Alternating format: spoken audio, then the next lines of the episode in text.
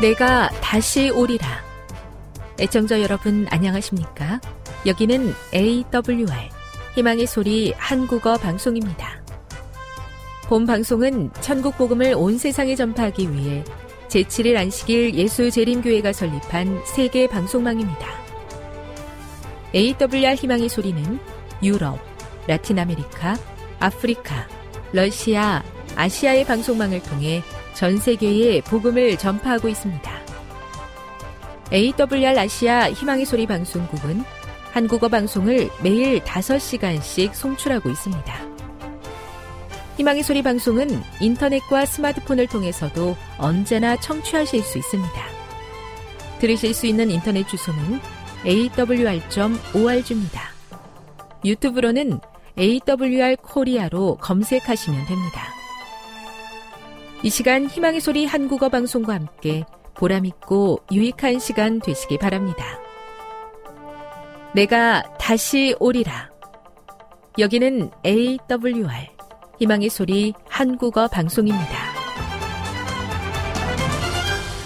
주파수 안내입니다. 괌에서 송출하는 우리 방송은 한국 표준시로 밤 11시에 9580kHz로 다음날 오전 6시에 9860kHz로 각각 1시간씩 방송하고 있습니다. 우즈베키스탄에서 송출하는 우리 방송은 한국 표준시로 밤 9시에 15,530kHz로 밤 10시에 9,740kHz로 타지키스탄에서는 밤 9시에 15,255kHz로 각각 1시간씩 방송하고 있습니다. 애청자 여러분의 많은 청취 바랍니다.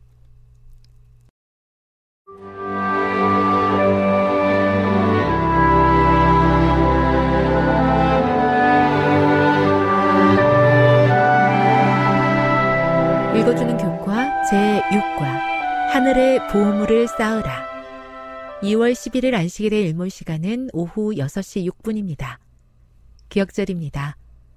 사람이 만일 온 천하를 얻고도 자기 목숨을 잃으면 무엇이 유익하리요? 사람이 무엇을 주고 자기 목숨과 바꾸겠느냐? 마가복음 8장 36, 37절. 예수님께서는 최고의 투자 전략을 이렇게 가르쳐 주셨다.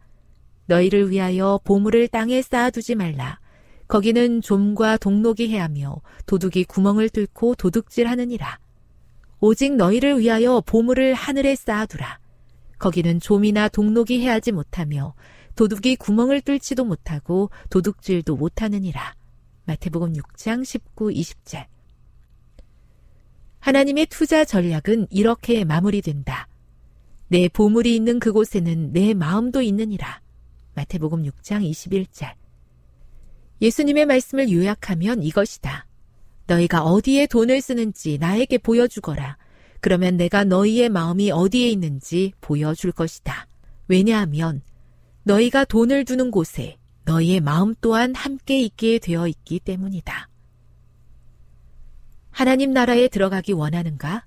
그렇다면 그대의 돈을 영원한 상급을 받게 될 곳에 두도록 하라. 그대의 시간과 돈과 기도를 하나님의 사업을 위해 바치도록 하라. 그렇게 하면 그 사업에 관심을 갖게 될 것이고 이내 그대의 마음 또한 따라가게 될 것이다. 이번 주 우리는 영원한 상급을 받기 위해 어떻게 하면 우리의 보물을 하늘에 쌓아 둘 수 있는지 가르쳐 주는 성경 말씀과 비유들을 살펴볼 것이다. 학습 목표입니다. 깨닫기.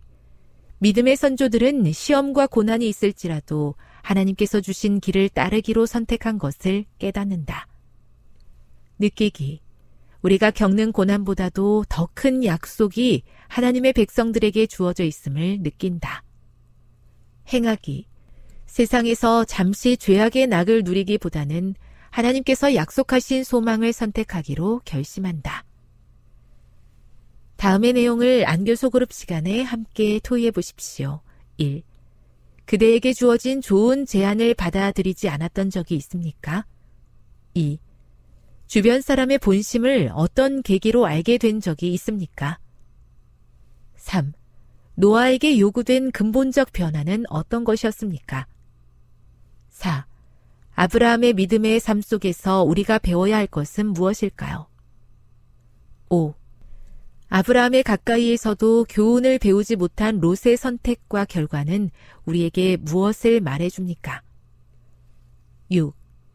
야곱이 속이는 자에서 성공한 자가 될 수 있었던 가장 큰 요인은 무엇일까요? 7. 아름다운 칭찬과 영예, 가득한 고난, 이 두 상반되는 현실은 모세의 삶 속에서 어떻게 조화를 이루었습니까? 결론입니다. 우리의 선택은 우리의 마음이 어디에 있는지를 보여줍니다. 재정적인 문제도 그렇습니다. 믿음의 선조들은 하나님의 약속을 경험하지 못하였지만 그것을 믿고 따라갔습니다. 그와 달리 욕심을 따라간 사람들은 실패하였지만 그럼에도 하나님은 그들에게 은혜를 베푸셨습니다. 우리도 믿음의 길을 따라갈 때 잠시 고난이 있을 수 있지만 이후에는 영광의 면류관을 받을 것입니다.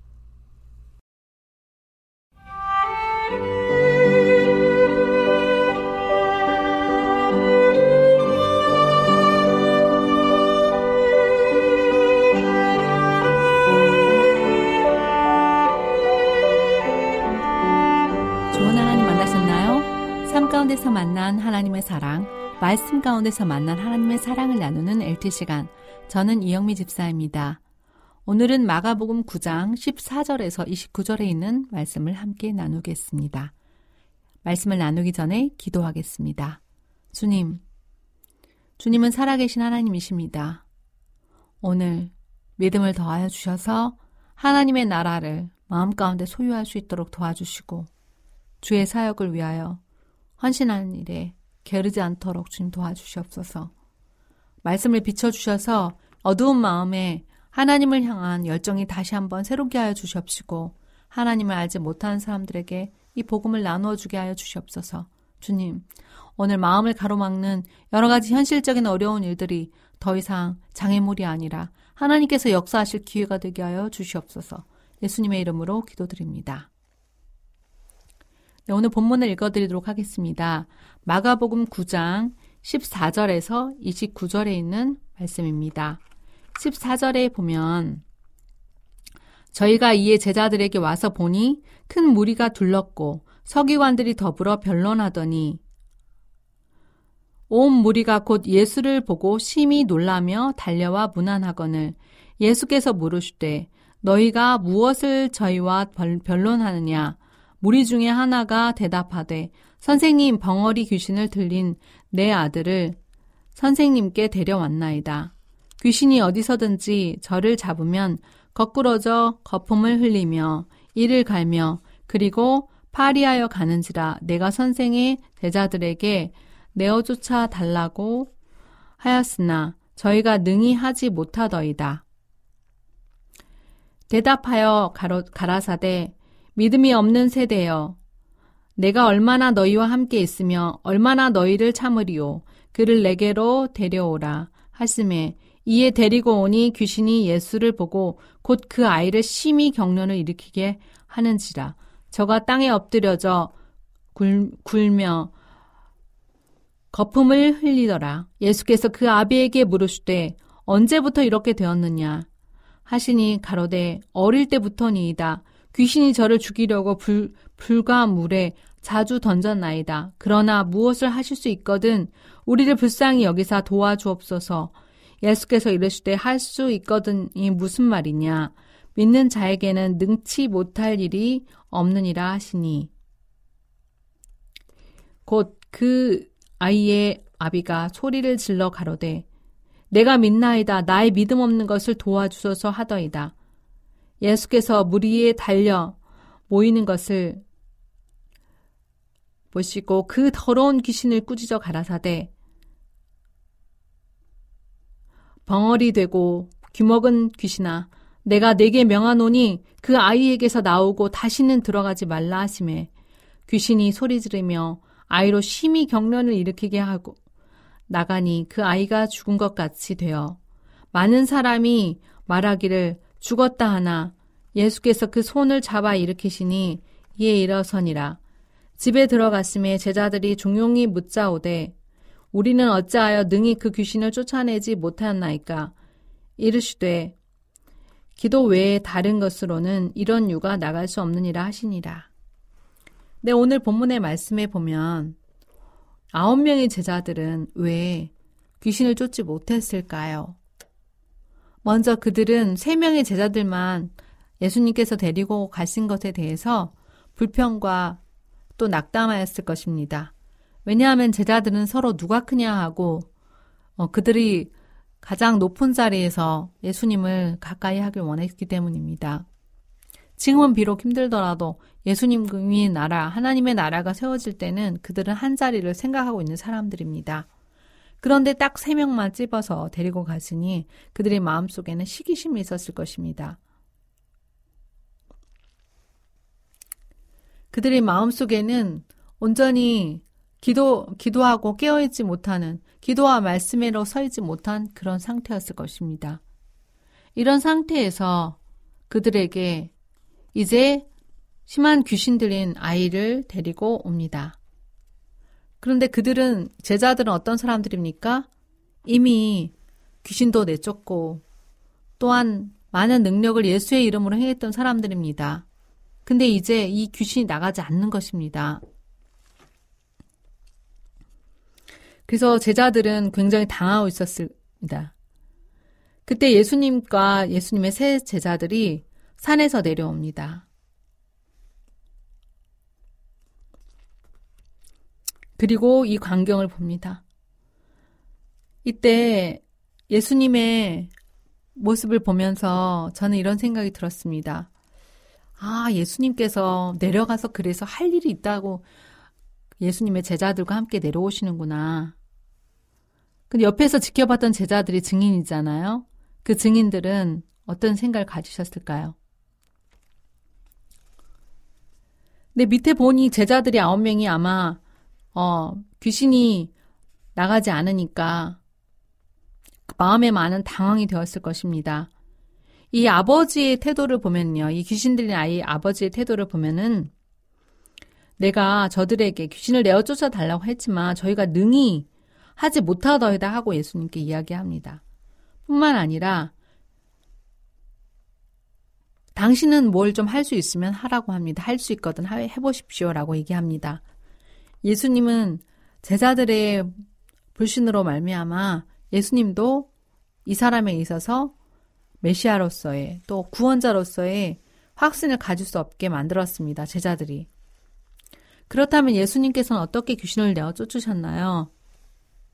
후에 제자들이 물어봅니다. 어떻게 해서 이렇게 이런 일이 있겠습니까? 라고 질문했을 때 예수님께서는 오직 기도 외에는 다른 것은 불가능하다고 말씀하십니다. 그렇습니다. 이 귀신은 예수님께서 내어 쫓으려고 하는데도 불구하고 바로 나가지 않습니다. 아이를 결국 심한 경련을 일으키면서 죽은 것까지 될 만큼 강력하게 이 아이에게 역사하는 것입니다. 그때 예수님께서는 어떻게 하셨나요? 그 아이의 손을 잡아 일으키시고 일어서십니다. 제자들이 정말 왜 자기가 할 때는 이게 안 되고 예수님께서는 하실까? 이 비결에 대해서 물어봤을 때 예수님께서는 기도 외에는 이런 일이 없다는 것입니다. 그렇다면 예수님께서는 늘 기도로서 하나님의 능력을 의지하심으로써 그러한 기적들이 일어난 것입니다. 그렇다면 의미 응답받는 기도는 어떤 기도일까요? 내 현실을 보지 아니하고 오직 예수 그리스도만 보이는 것입니다. 하나님께서 이루실 일에 대해서 기대하는 것입니다. 아버지의 믿음이 성장합니다. 아버지는 처음에 예수님, 당신의 제자들도 아무도 하지 못하는데 당신은 좀 할 수 있는 만한 것이 있으면 한번 해보시오 라는 태도입니다. 그러나 그가 할 수 있거든은 무슨 일이냐, 무슨 말이냐, 믿는 자에게 능치 못할 일이 없겠다는 그 예수님의 말씀을 들음으로 인하여 그의 믿음은 성장을 하게 됩니다. 내가 믿나이다. 나의 믿음이 없는 것을 도와주소서. 예수님께 도움을 적극적으로 요청하고 또한 믿기를 결심하는 것입니다. 이 세 명의 제자들은 무엇을 보았나요? 네, 양극단을 보았습니다. 먼저 변화산에서는 예수님께서 하나님의 아들이심을 분명히 보았고, 그리고 모세와 엘리야가 그를 그와 함께 대화하는 것을 통해서 예수님께서 메시아임을 그들은 알게 되었습니다. 그런데 예수님과 그 예수님께 초가집 세 칸을 지어서 하나는 엘리와 예수님 또 모세를 위하여 짓고 자기들도 거기 옆에 있고 싶다는 것입니다. 그것이 천국이라는 것입니다. 우리끼리 잘 있으면 된다는 것입니다. 그런데 이런 제자들을 향해서 예수님께서는 어떻게 하십니까? 그들을 데리고 내려오십니다. 내려왔을 때 예수님의 제자들은 보았습니다. 그 귀신 들린 아이의 그 흉측하게 떠나지 않으려고 애쓰는 그 장면과 그리고 변화산 사건에서 보았던 그 예수님, 그 양 극단을 보게 됩니다. 아, 이래서 예수님께서 초막을 짓고 여기서 살고 싶다 했을 때 내려가서 할 일이 있다고 하신 거구나 라고 생각했을지도 모릅니다. 그러면 아홉 명의 제자들은 산 아래에서 무엇을 하고 있었을까요? 그들은 왜 이런 질문을 던졌을까요? 정말 이상한 것입니다. 하나님의 말씀에 매어 달리고 또 믿음의 기도를 드려야 하나님께서 이루시는 건데 그들은 지금까지 그들의 힘으로 이런 일들을 했, 했다고 생각하는지도 모릅니다. 자, 오늘 적용 질문 던져보겠습니다. 이 어, 귀신들의 아이의 아버지가 아이를 고치는 장면은 어떤 모습입니까? 자신의 믿음 없는 것을 인정하는 장면입니다. 저 또한 그렇습니다.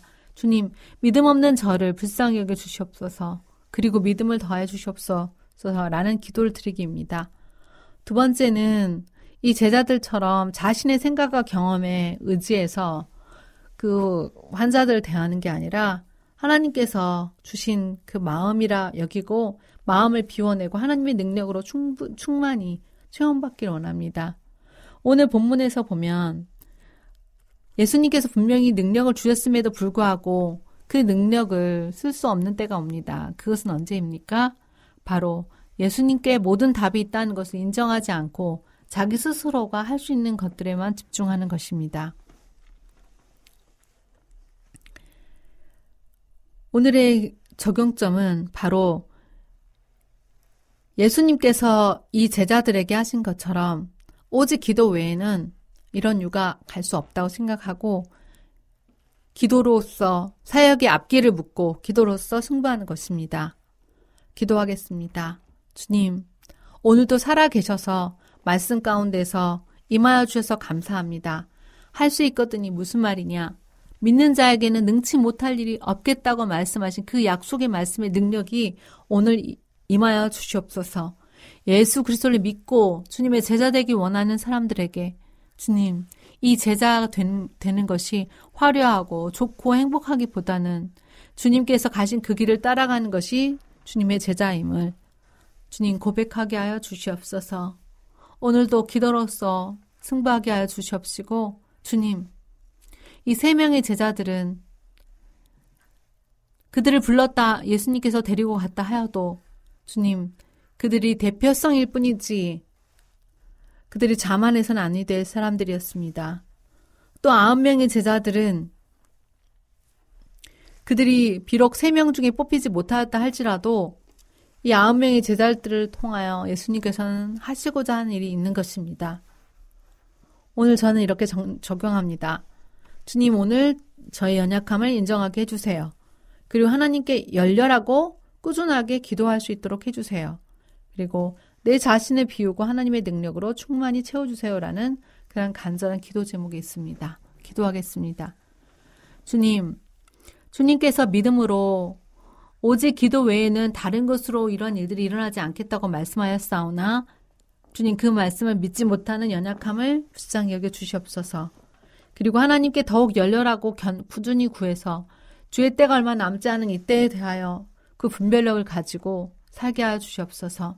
하나님, 오늘 주의 능력으로 살아가기 원합니다. 주님께서 주시는 그 음성에 순종할 수 있는 믿음을 더하여 주시옵소서. 살아계신 나의 하나님, 전적인 아버지의 믿음이 그 아들을 고친 것처럼 간절한 VIP를 위한 기도의 제목이 주님, 그 VIP를 하나님을 믿는 무리로 부르, 부를 수 있도록 주님 도와주시옵소서. 주님께서 오늘도 약속의 말씀을 이루어 주시기를 기도드립니다.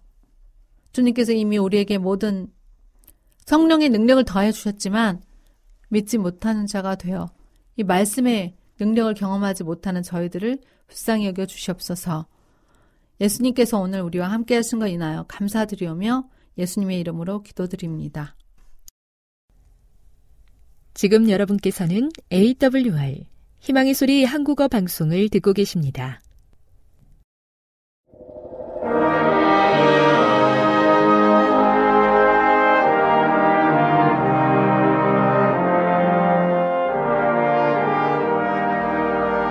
애청자 여러분 안녕하십니까? 하나님의 말씀으로 감동을 나누는 시간입니다. 오늘 하나님의 말씀 출애굽기 12장 1절부터 된 말씀을 읽어드리겠습니다 여호와께서 애굽 땅에서 모세와 아론에게 일러 가라사대 이 달로 너희에게 달의 시작 곧 해의 첫 달이 되게 하고 너희는 이스라엘 회중에게 이르라. 이달 열흘에 너희 메인이 어린 양을 취할지니 각 가족대로 그 식구를 위하여 어린 양을 취하되 그 어린 양에 대하여 식구가 너무 적으면 그 집에 이웃과 함께 인수를 따라서 하나를 취하면 각 사람의 식량을 따라서 너희 어린 양을 계산할 것이며 너희 어린 양은 흠없고 일련된 수컷으로 하되 양이나 염소 중에서 취하고 이달 14일까지 간직하였다가 해질 때에 이스라엘 회중이 그 양을 잡고 그 피로 양을 먹을 집, 문 좌우 설주와 인방에 바르고 그 밤에 그 고기를 불에 구워 무교병과 쓴나물과 아울러 먹되 날로나 물에 삶아서나 먹지 말고 그 머리와 정강이와 내장을 다 불에 구워 먹고 아침까지 남겨두지 말며 아침까지 남은 것은 곧 소화하라. 너희는 그것을 이렇게 먹을지니 허리에 띠를 띠고 발에 신을 신고 손에 지팡이를 잡고 급히 먹어라. 이것이 여호와의 유월절입니다. 내가 그 밤에 애굽 땅에 두루다니며 사람과 짐승을 물론하고 애굽 나라 가운데 처음 나는 것을 다 치고 애굽의 모든 신에게 벌을 내리리라. 나는 여호와로라. 내가 애굽 땅을 칠 때에 그 피가 너희의 거하는 집에 있어서 너희를 위하여 표적이 될지라. 내가 피를 볼때 너희를 넘어가리니 재앙이 너희에게 내려별하지 아니하리라. 너희는 이날을 기념하여 여호와의 절기를 삼아 영원한 규례로 대대에 지킬지니라. 1910년 8월 29일은 우리 민족에 있어서 치욕스러운 역사의 한 날이었습니다. 당시 조선은 청나라, 러시아, 일본의 거센 외침에 나라가 위태로웠습니다. 그들 세 나라는 조선을 자기들의 손아래 넣기 위하여 모든 노력을 기울였습니다. 그러면서 우리 조선 땅과 주변에서 수없는 전쟁의 바람을 일으켰습니다. 청나라와 일본이 일본과 러시아가 힘싸움을 했습니다. 그리고 그 전쟁에서 승리한 일본은 1910년 8월 29일 조선을 식민지로 선포했습니다. 그렇게 시작된 일본의 식민지 생활에서 우리 조상들이 겪은 온갖 수모와 고초는 상상을 초월했습니다. 모든 조선 백성들이 일본식으로 이름을 바꾸도록 강요당했습니다. 학교에서는 우리말을 가르치지 못하고 일본말을 보호했습니다. 농사를 지으면 수많은 곡물을 강탈해서 일본으로 가져가 버렸습니다. 일본이 벌이는 2차 세계대전을 위해서 수많은 젊은이들이 강제징용을 당했습니다. 헤아릴 수 없는 사람들이 러시아 땅으로, 일본 땅으로 끌려가 중노동에 시달렸습니다. 연약한 젊은 여성들을 위안부로 끌어다가 말할 수 없는 수치와 모욕을 안겼습니다. 우리 조선 땅에서 이루어진 이런 수치와 지옥의 역사는 실로 엄청난 것이었습니다. 그렇게 36년 가까운 세월은 1945년 드디어 해방의 날이 가까워 왔습니다. 1941년 일본이 아시아 지역의 패권을 차지하기 위하여 일으킨 태평양 전쟁에서 피한 것입니다. 1945년 8월 6일 아침 8시 15분 일본의 히로시마에 원자폭탄이 투하되었습니다. 이 원자폭탄 투하로 순식간에 7만 명이 즉사했습니다. 후유증으로 2만 명이 추가로 사망했습니다. 그리고 오늘 이 순간까지 원자폭탄 피해자들의 고통은 계속되고 있습니다. 뿐만 아니라 그로부터 3일 후인 8월 9일에도 나가사키에 다시 원자폭탄이 투하되었습니다. 8만 명이 그 자리에서 즉사했습니다. 그러자 할 수 없이 1945년 8월 15일 일본은 무조건 연합군에게 항복했습니다. 그리고 지긋지긋한 일본의 포갑에 시달리던 조선도 드디어 해방을 맞이하게 되었습니다. 드디어 해방된 것입니다. 수많은 사람들이 거리로 뛰쳐나왔습니다. 그들의 손에는 손에 손에 태극기가 틀려 있었습니다. 그동안 마음 놓고 꺼내지도 못했던 태극기를 마음껏 흔들며 거리를 활보했습니다. 태극기 없는 사람들은 급하게 만들어 들고 거리로 나왔습니다. 서로 알지 못하는 사람들도 껴안고 해방의 기쁨을 누렸습니다. 그날의 뜨거움은 8월에 장렬하는 태양보다 훨씬 더 강렬하고 대단했습니다. 일본 순사들의 총칼 앞에 숨도 쉬지 못하던 사람들이 마음껏 거리를 뛰고 있는 것입니다. 그동안 쌓여있던 울분을 마음껏 내질 수 있게 된 것입니다. 한편, 일본 사람들은 그 순간이 극히 공포스러웠을 것입니다. 그동안 마음껏 세도를 부리며 조선 사람들을 억압했던 그들이 하루아침에 죄인의 나락으로 떨어진 것입니다. 그들은 살아남기 위해 몸을 숨겨야 했고 피난을 해야 했습니다. 이것이 해방의 기쁨, 억압에서 풀려나는 것입니다. 그런데요, 우리는 36년의 세월을 이렇게 보내는 것도 말할 수 없는 고통으로 여기고, 지난 과거만 생각해도 치가 떨리고 분노가 치밀어 오르는데, 그래서 아직도 대한민국과 일본은 사사건건 서로 앙숙처럼 지내는데 우스갯소리로 우리 국가대표 팀들이 운동 경기를 나갈 때 그 대회에서 꼴등을 해도 일본 팀만 이기면 모든 것을 용서한다는 말이 있지 않습니까? 한이 맺혀도 그렇습니다. 한이 맺혀서 그렇습니다. 그런데요. 오늘 본문으로 읽은 말씀에 등장하는 이스라엘 백성들은 36년이 아닌 400여 년을 애굽에서 종살하며 노예로 지냈습니다. 물론 그들이 처음 애굽에 내려갔을 때 그들은 그렇게 지내리라 꿈에도 생각지 않았습니다. 처음 애굽에 내려갔을 때는 그들의 든든한 백이 있었습니다. 애굽에 바로 왕이 신임하고 있는 모든 백성들이 존경하는 요셉이 총리로 있었습니다. 30세 애굽의 총리가 된 요셉은 110세를 살다가 죽었습니다. 그랬기에 그들은 요셉의 후광으로 인하여 여러 가지 혜택을 입을 수 있었습니다. 그들이 살고 싶은 고세 땅을 얻었습니다. 목축을 두루했던 그들에게 고센 땅은 안성맞춤이었습니다. 세금도 면제가 되고 기근이 계속된 기간에도 양식을 후하게 공급받았습니다. 바로 왕은 요셉만 보면 행복했습니다. 생각해 보십시오. 다른 나라들은 엄청난 기근으로 인하여 양식이 없어 전전긍긍하는데 나라가 파멸되어 가는데 애굽은 걱정이 없는 것입니다. 오히려 점점 더 부용하고 강성해져 가는 것입니다. 더군다나 온 나라의 백성들이 모두 바로의 신하가 되어 땅을 바치고 소작인들이 되었습니다. 그리고 땅에서 얻은 수확의 5분의 1을 왕에게 바쳤습니다. 그러니 왕이 얼마나 기분이 좋았겠습니까? 이 모든 것이 요셉으로부터 시작된 것입니다. 그래서 왕은 속된 말로 요셉이 팥으로 매주를 쓴다 해도 믿을 만큼 신뢰했습니다. 왕은 모든 일을 요셉에게 맡기고 그저 하루하루를 즐기면 되었습니다. 온 나라가 극심한 가뭄 속에서도 태평성대를 누리고 있는 것입니다. 그러다 보니 애굽의 바로 왕도 공공연하게 하나님의 살아계심을 인정하기에 이르렀습니다. 그래서 감사하는 마음으로 애굽에 내려온 야곱의 가족들에게 망실의 총애를 입게 했습니다. 그렇게 그들은 호사를 누겼었습니다. 그런데 세월이 흐르고 흘러 모든 것이 변하기 시작했습니다.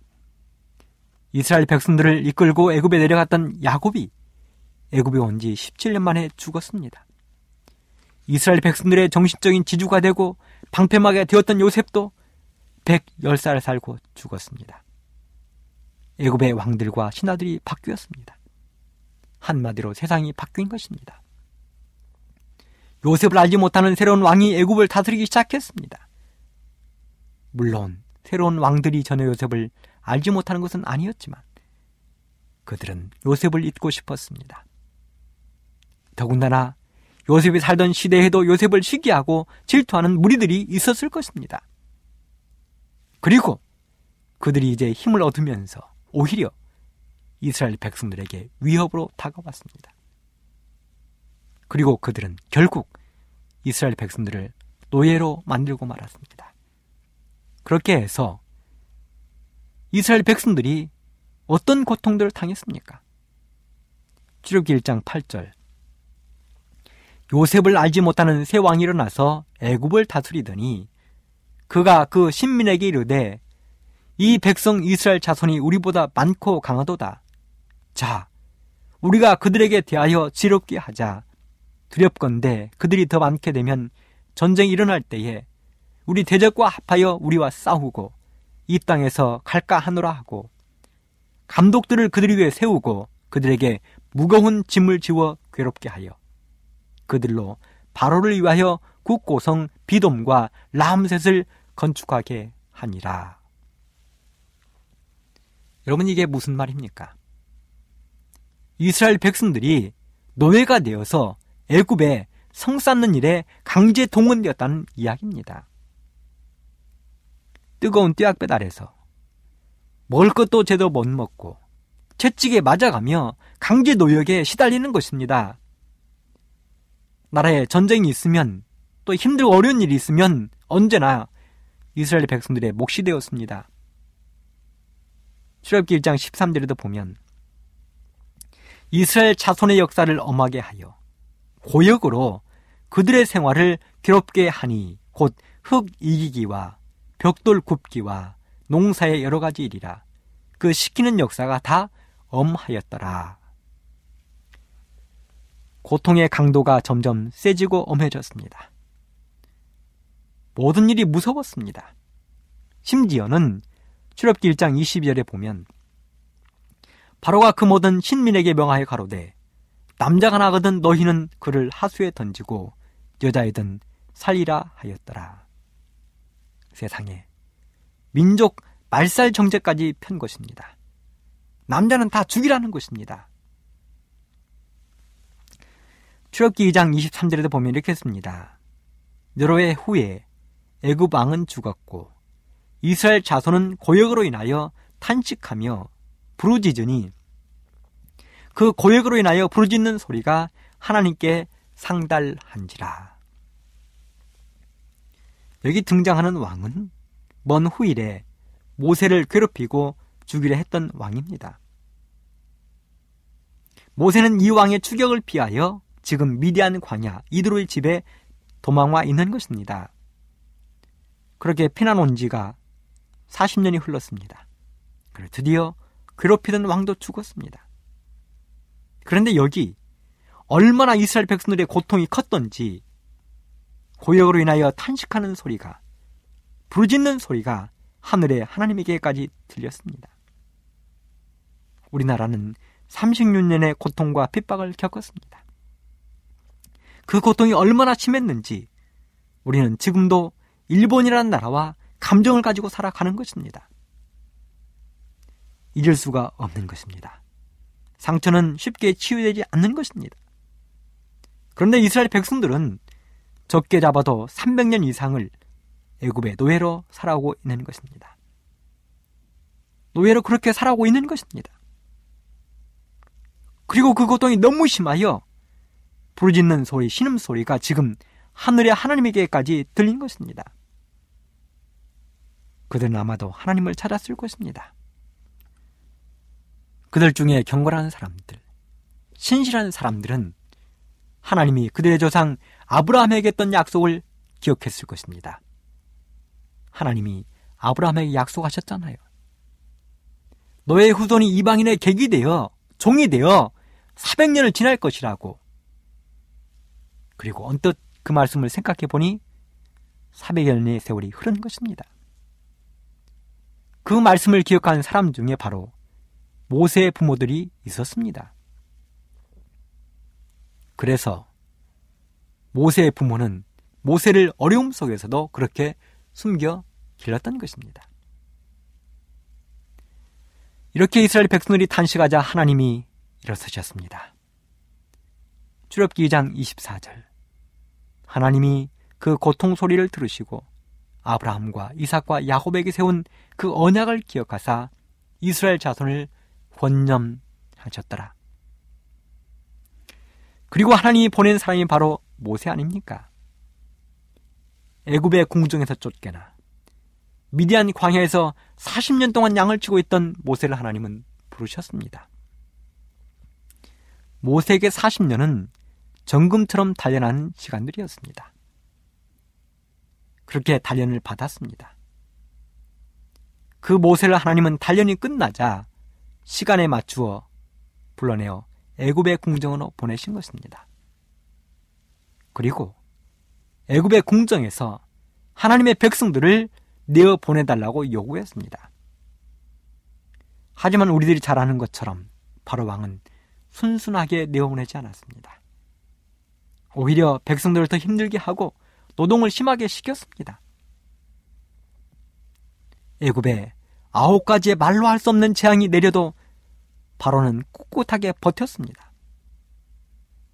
그래서 하나님이 이 바로와 애굽의 백성들에게 준비한 마지막 재앙이 있습니다. 이 재앙은 모세가 이스라엘 백성을 해방시켜달라고 요구할 때 이미 하나님이 이야기한 것입니다. 출애굽기 4장 21절 여호와께서 모세에게 이르시되 네가 애굽으로 돌아가거든 내가 네 손에 준 이적을 바로 앞에서 다 행하라. 그러나 내가 그의 마음을 강팍히 한즉 그가 백성을 놓지 아니하리니 너는 바로에게 이르기를 여호와의 말씀에 이스라엘은 내 아들 내 장자라 내가 너에게 이르기를 내 아들을 놓아서 나를 섬기게 하라 하여도 네가 놓기를 거절하리니 내가 너의 아들 너의 장자를 죽이리라 하셨다 하라. 이 말씀은 모세가 장인 이드로의 집을 떠날 때 하나님이 모세에게 하신 말씀입니다. 하나님은 알고 계셨습니다. 바로 왕의 마음이 강팍해서 모세의 이야기를 도저히 듣지 않을 것을 하나님은 아셨습니다. 바로 왕에게 모세는 그런 무서운 하나님의 경고를 전해야 했습니다. 그 선고는 바로 내가 너희 아들 장자를 죽일 것이라는 말씀입니다. 엄청난 이야기입니다. 감히 애굽의 왕 앞에서 이런 엄청난 이야기를 어떻게 전할 수 있겠습니까? 하지만 이것은 하나님의 명령이었습니다. 그리고 모세는 출애굽기 11장에서 드디어 이 말씀을 바로에게 선언했습니다. 출애굽기 11장 4절. 모세가 바로에게 이르되 여호와께서 이같이 말씀하시기를 밤중에 내가 애굽 가운데로 들어가리니 애굽 가운데 처음 난 것은 위에 앉은 바로의 장자로부터 맷돌 뒤에 있는 여종의 장자까지와 모든 생축에 처음 난 것이 죽을지라 애굽 전국에 전무후무한 큰 곡성이 있으리라 그러나 이스라엘 자손에게는 사람에게나 짐승에게나 개도 그 혀를 움직이지 않으리니 여호와가 애굽 사람과 이스라엘 사이에 구별하는 줄을 너희가 알리라. 실로 무시무시한 선언이었습니다. 생각해 보십시오. 왕에게 당신의 장남이 죽을 것입니다. 이렇게 말하는 것이 쉬운 일이겠습니까? 아무리 사이가 안 좋다고 어떻게 보면 저주와 같은 이 말을 쉽게 할 수 있겠습니까? 그런데 하나님이 그렇게 하라고 말씀하셨습니다. 전하라고 하셨습니다. 심지어는 왕의 장남뿐 아니라 신하들, 백성들, 심지어는 맷돌 뒤에서 맷돌을 가는 여종의 아들, 더 나아가서는 모든 짐승의 처음 난 것까지 다 죽겠다는 것입니다. 그런데요, 안전한 장소가 한 군데 있는데 바로 이스라엘 사람들의 가정이라는 것입니다. 하나님의 백성들의 가정이라는 것입니다.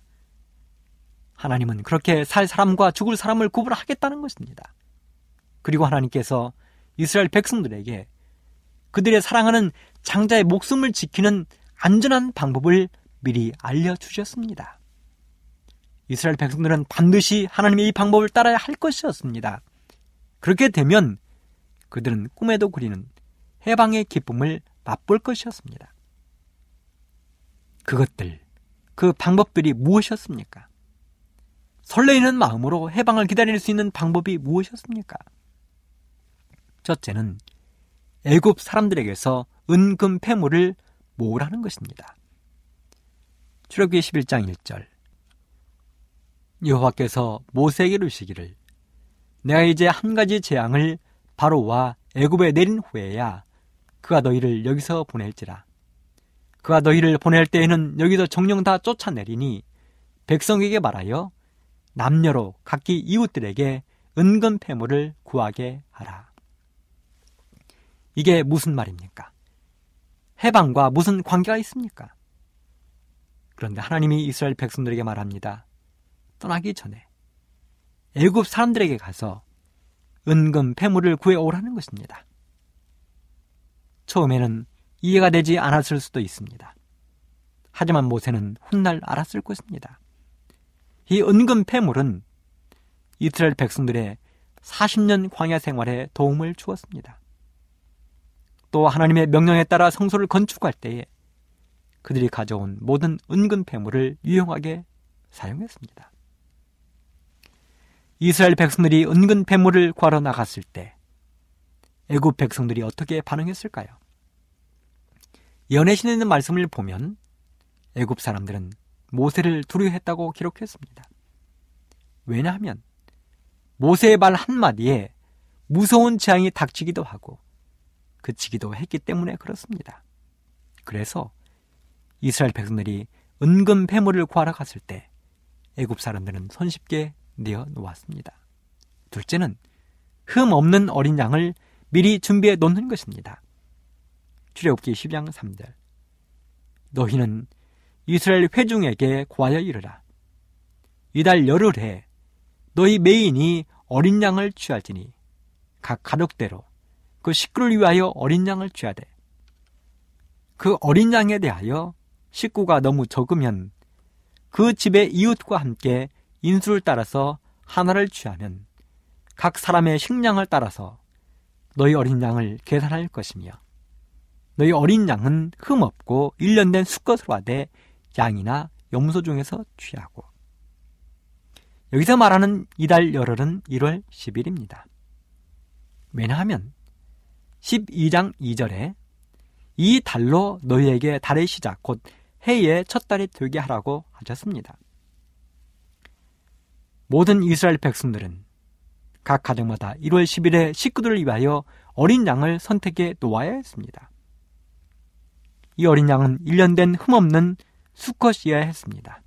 아니면 염소 가운데서 선택을 했습니다. 이 양은 후일에 잡아야 할 것이었고 가족들이 먹어야 할 양이었습니다.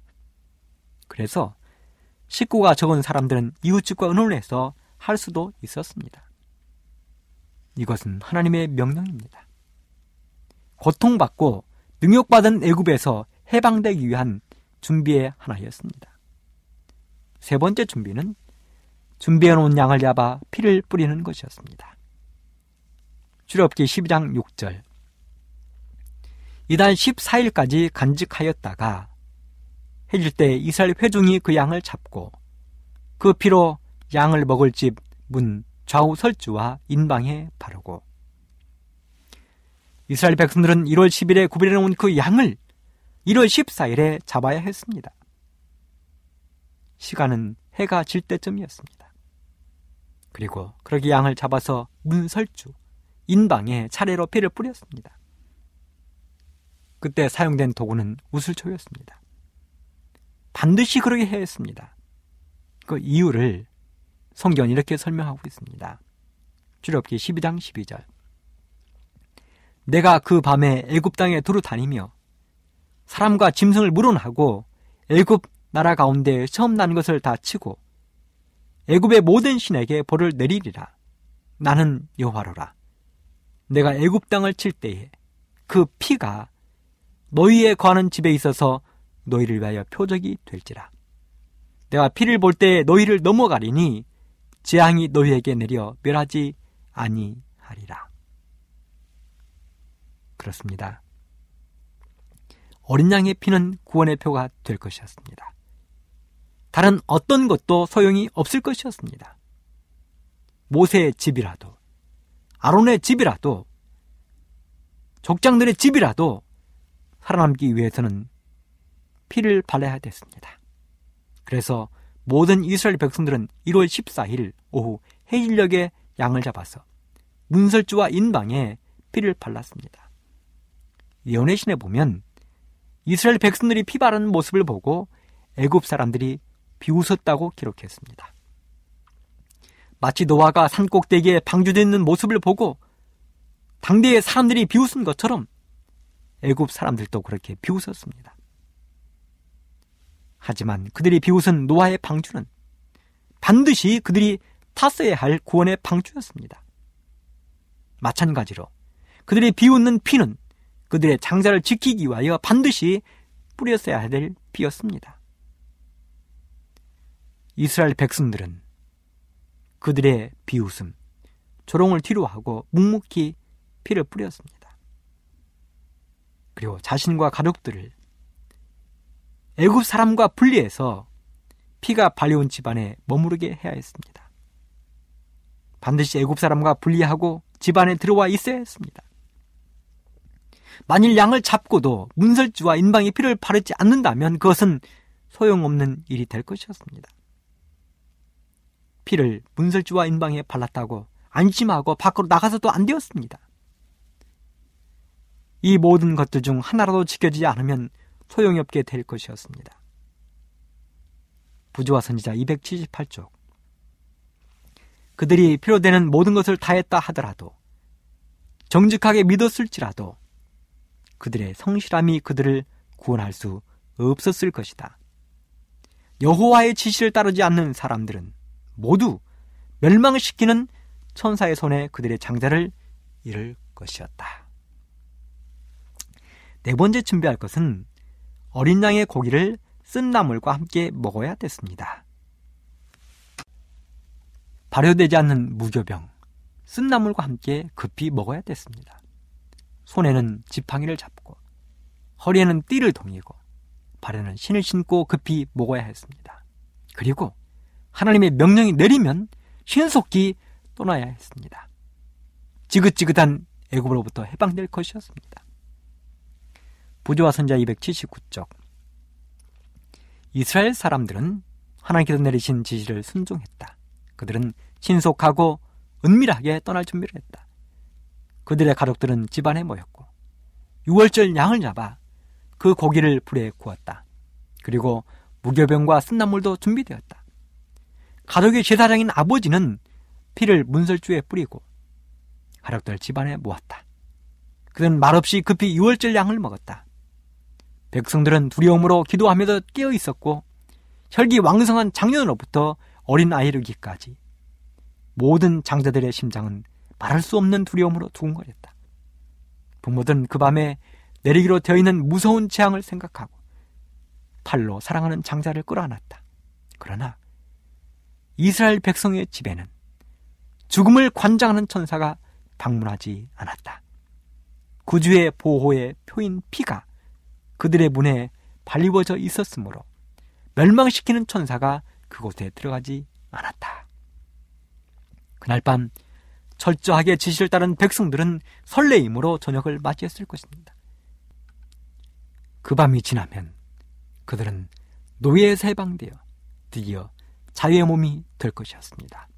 하지만 그렇게 되지 못한 애굽의 백성들, 이스라엘 백성이면서도 그렇게 하지 않았던 사람들, 건방지게 순종하지 않은 사람들은 처참한 밤을 맞을 것이었습니다. 사랑하는 애청자 여러분, 준비합시다. 하나님의 말씀에 따라 철저하게 예수님의 재림을 위하여 준비합시다. 주님 오시는 그날이 우리에게 설레이는 날이 되게 합시다. 고통과 쓰라림의 날이 아닌 환희와 설레임의 날이 되게 합시다. 죄로부터 사망으로부터 해방되는 멋진 날이 되게 하게 되기를 간절히 바라면서 이 시간을 마치겠습니다.